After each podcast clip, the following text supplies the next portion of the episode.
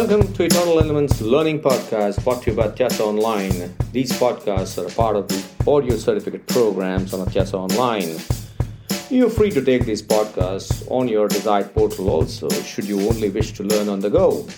Thank you so much for engaging on these podcasts, and you can connect with the author on LinkedIn, Twitter, and Facebook.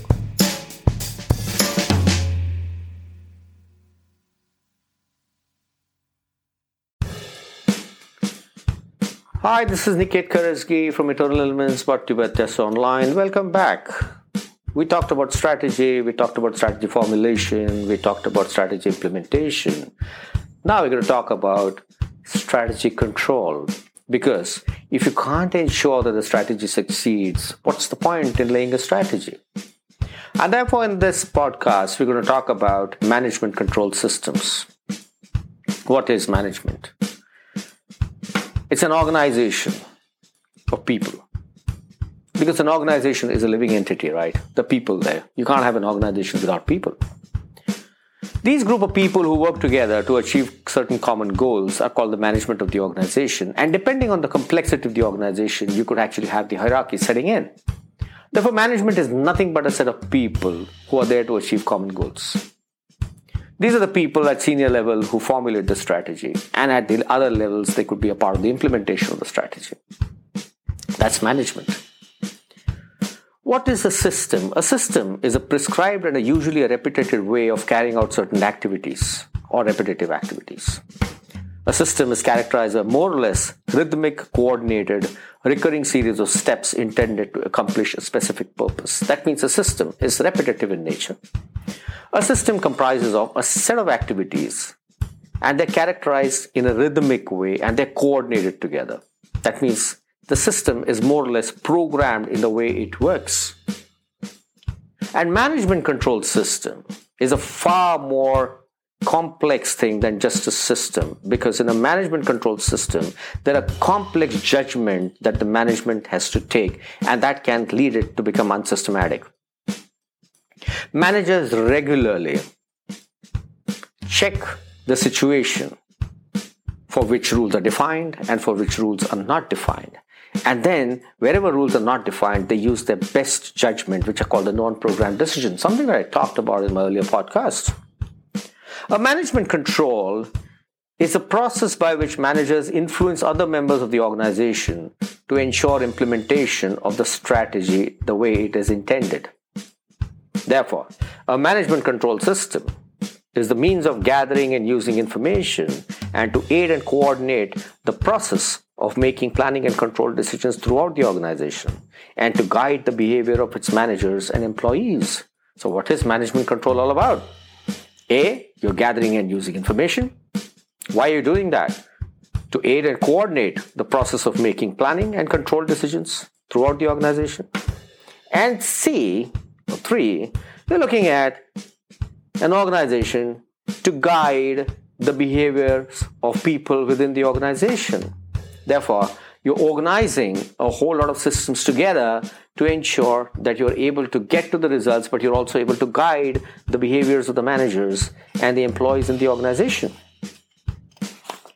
A management control system is fitting between the strategy and the task control.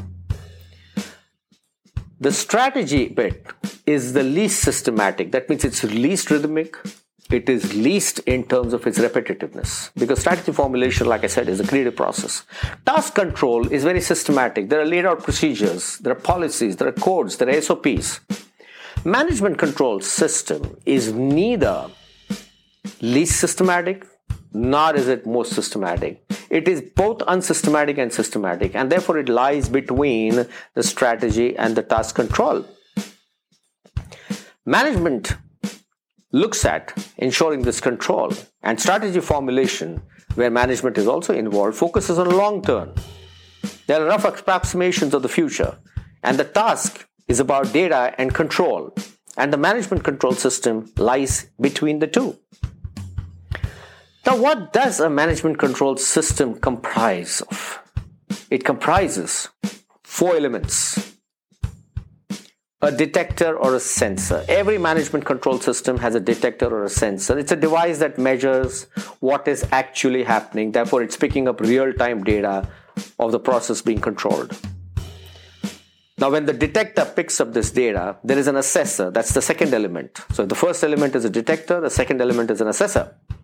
Assessor is a device that determines the significance of what has actually happened by comparing it with some other standard or an expectation of what is to be happening.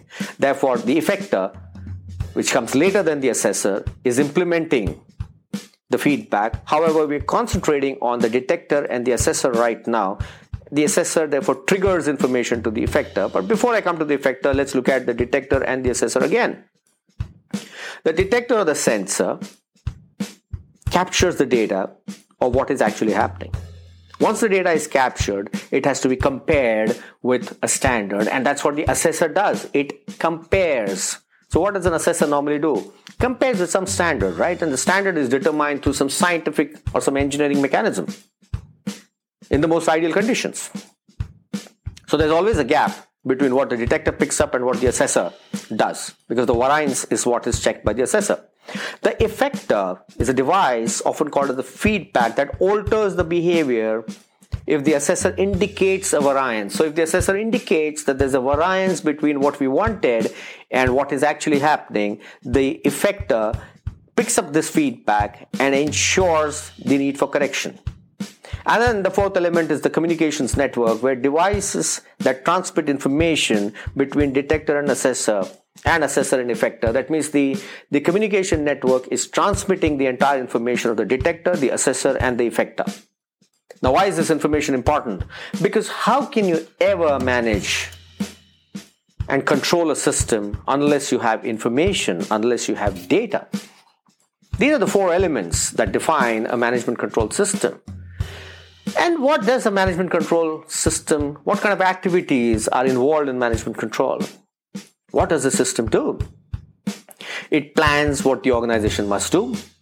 It coordinates activities of several parts of the organization. It communicates information. It evaluates information.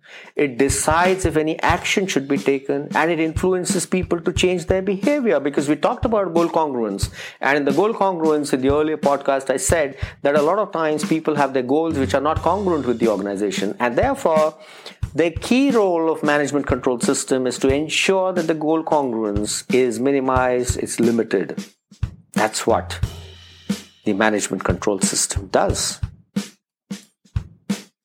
Today's control is tomorrow's strategy, and therefore it is also called interactive control. And that's what management control system is all about. Thank you very much. This is Niket Karezgi signing off from Eternal Elements. I shall see you in the next podcast, where we will talk about responsibility centers, because unless you set up a structure of responsibility centers, you cannot control your strategy. And that's what we will do in the next podcast. See you in the next podcast. Bye-bye.